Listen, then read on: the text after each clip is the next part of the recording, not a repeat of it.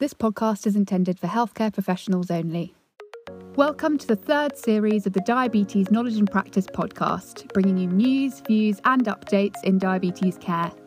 Today's episode is supported by an educational grant from Eli Lilly, Merck Sharp and Dohme Corp, and Novo Nordisk AS, who have had no influence on the content or the choice of faculty. I'm Emma, and joining me today is my new co host, Liam. Hi, everybody. To kick off our third season, we're exploring best practice approaches in empowering patients in the management of type 2 diabetes, beginning with the very first discussion following diagnosis.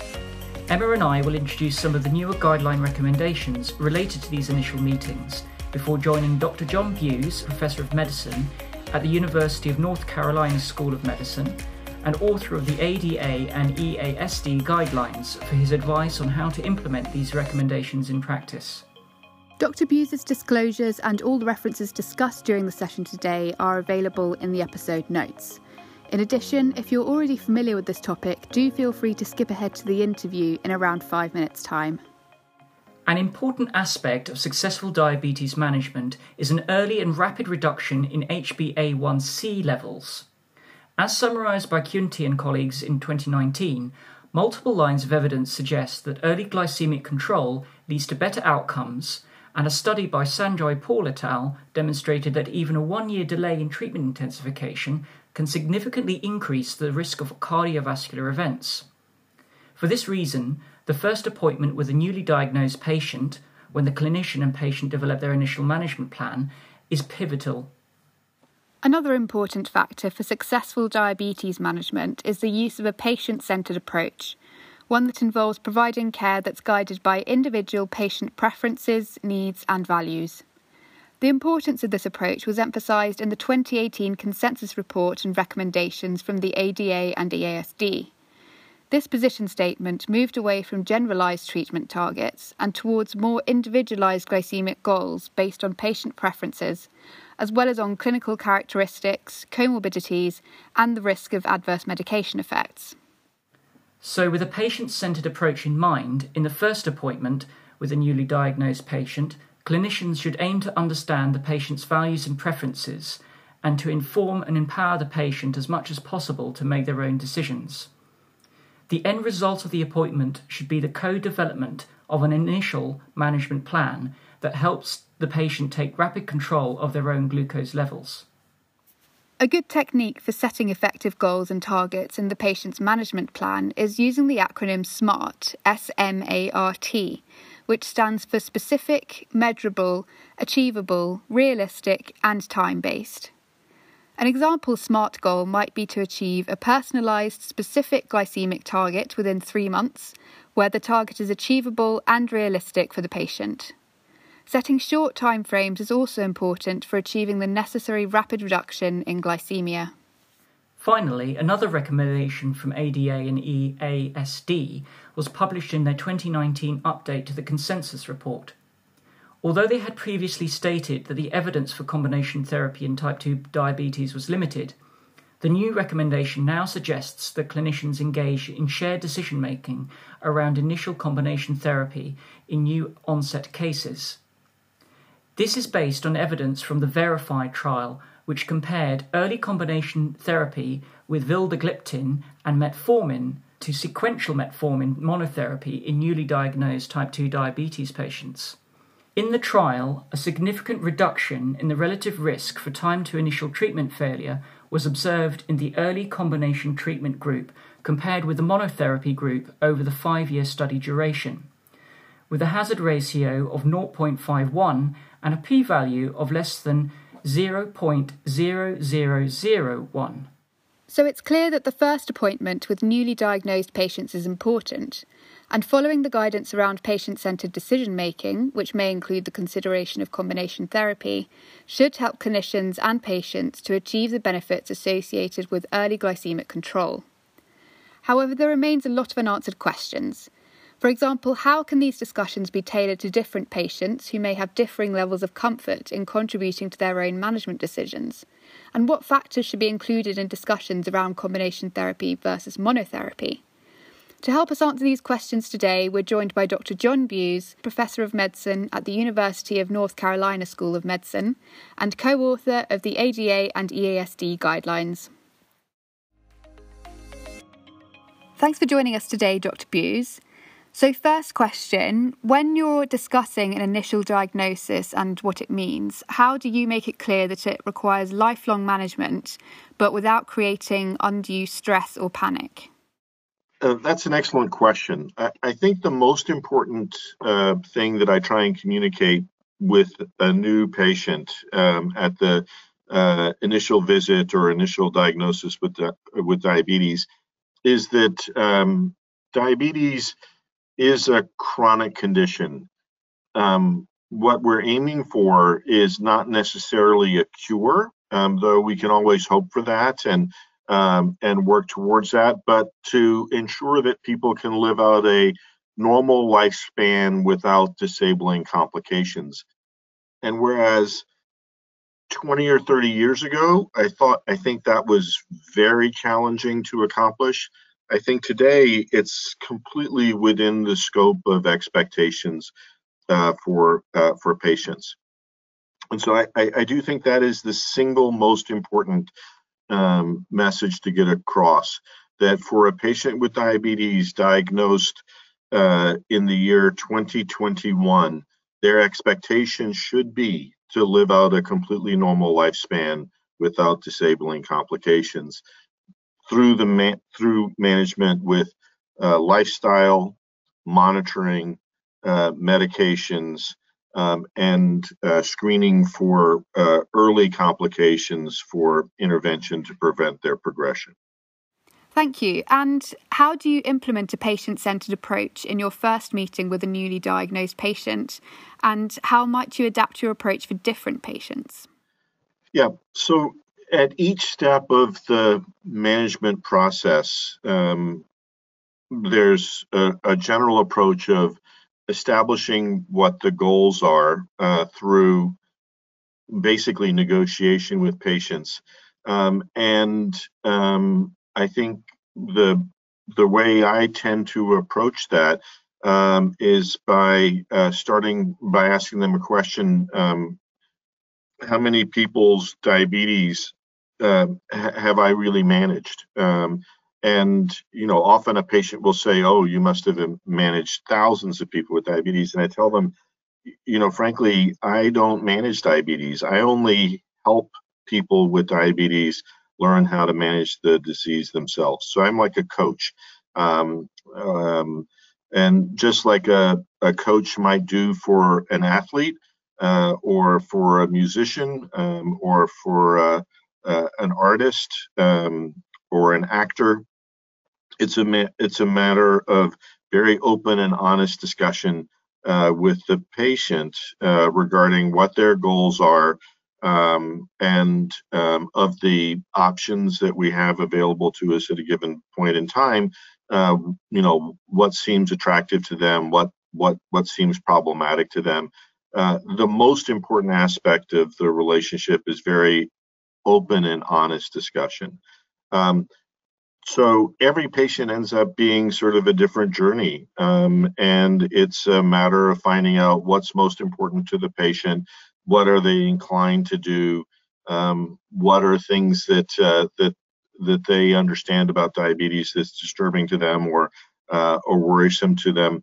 Um, often that requires uh, a very quick way of going over options uh, at an early visit um, so that patients understand um, the important role of, uh, of lifestyle management, uh, restricting calories as being part of that, changing the distribution of, uh, of foods, you know, carbohydrates, fats, and proteins uh, as another kind of technique, um, the value of physical activity, um, um, in diabetes management, the value of monitoring. Some people absolutely have to monitor their blood sugars, and others may really find that a burden. And uh, I think there's ways around that um, as well. And then understanding the the drug therapy choices and the advantages and disadvantages.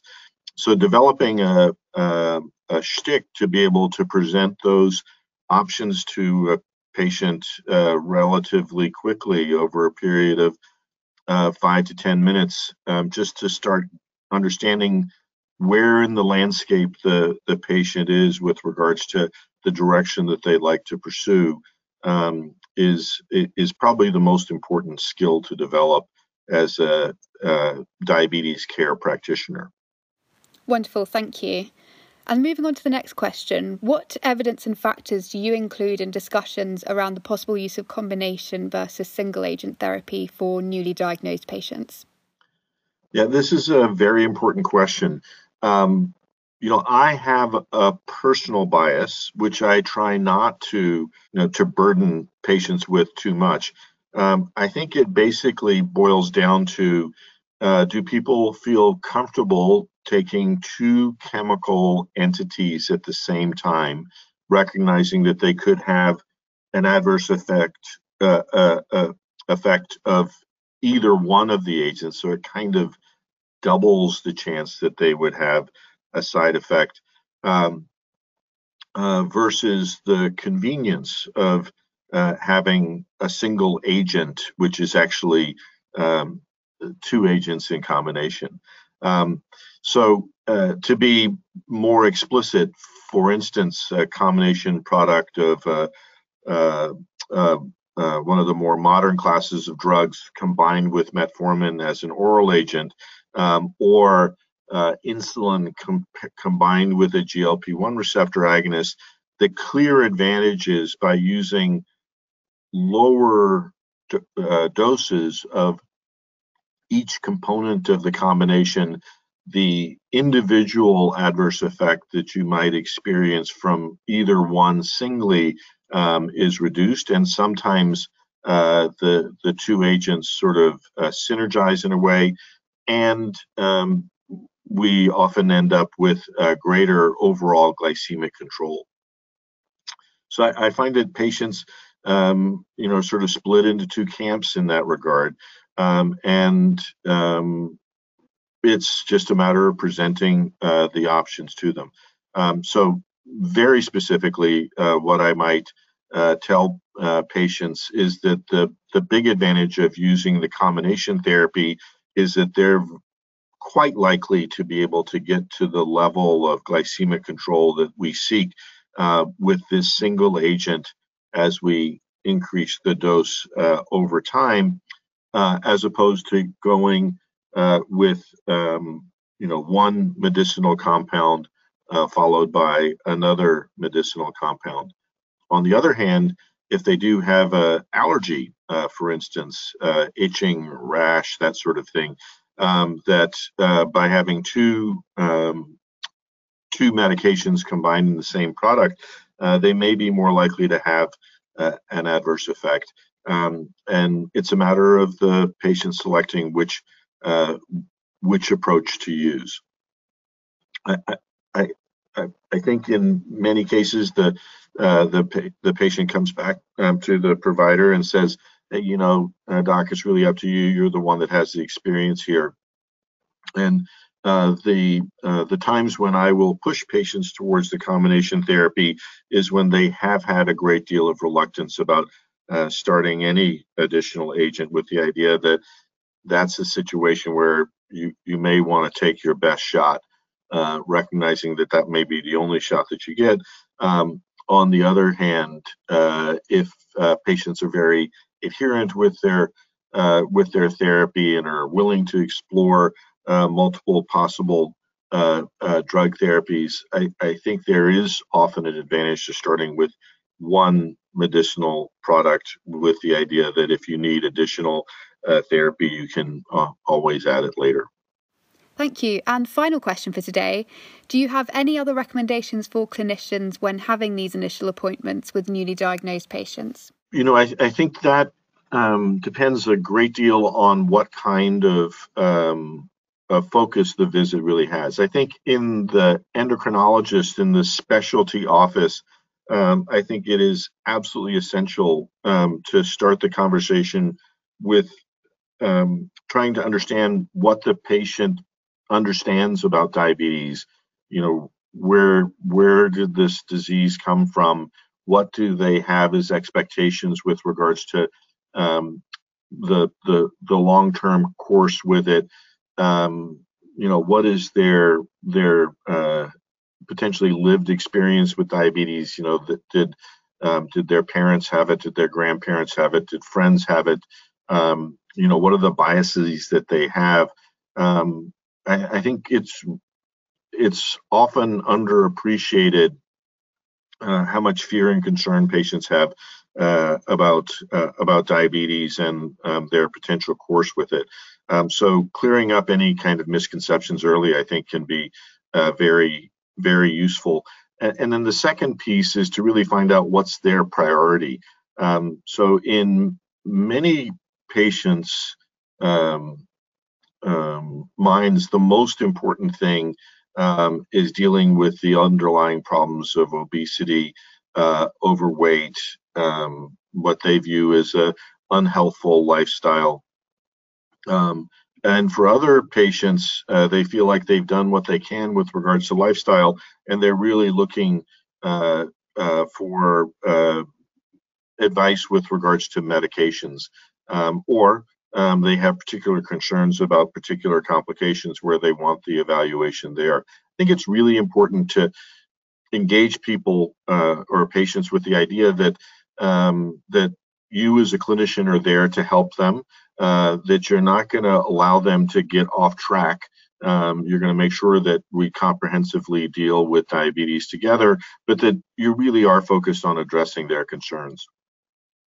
I think in the primary care community, the uh, the issues are even more complicated because the primary care provider is used to dealing with all kinds of other issues with this uh, this individual patient often, and so um, you know I think in the primary care setting, there's often quite a need to focus the discussion um, on the diabetes um, and what needs to be done uh, in that regard, and to try and avoid uh, um, um, sort of meandering to other conditions that the clinician uh, has been involved in caring for the patient. Again, I think it's really important for the patient to always think that the uh, that the provider is is listening, um, and so you know you can't. Uh, there there are um, disadvantages to pushing patients around too much. Uh, but I think at the at the at the point of a new diagnosis of diabetes, um, it is really important to get patients focused on um, on initial steps in therapy. Now, obviously, that's not as big a deal if the patient's hemoglobin A1C is 7.5. Uh, certainly, um, you could um, divert to other issues. Uh, but often, uh, if the patient's uh, a1C is higher and they're having symptoms related to their diabetes, um, there really is much more of a, a, need to focus. The big advantage to being an endocrinologist is that when patients come to see me, um, in fact, um, they know that the focus is on diabetes. Wonderful. Thank you again for your time speaking with us today. Thank you very much for uh, for listening. This brings us to the end of today's time. To summarise, initial discussions with the patient are paramount in newly diagnosed diabetes due to the increased risk of adverse outcomes without early glycemic control. During these appointments, the person's individual goals and priorities should be discussed and their motivations and preferences considered when making decisions about a management plan. Thanks for joining us. As a reminder, all references discussed in the episode are available in the description, and we'd love to hear from you on social media. If you haven't done so already, consider subscribing to this podcast on your favourite app or recommend us to your colleagues. You can also access all of our free accredited CME content at knowledgeinpractice.eu, including interactive case studies and packages for small group learning. Thanks again, and we look forward to joining you again in the next episode when we'll be looking at managing diabetes during the ongoing COVID 19 pandemic.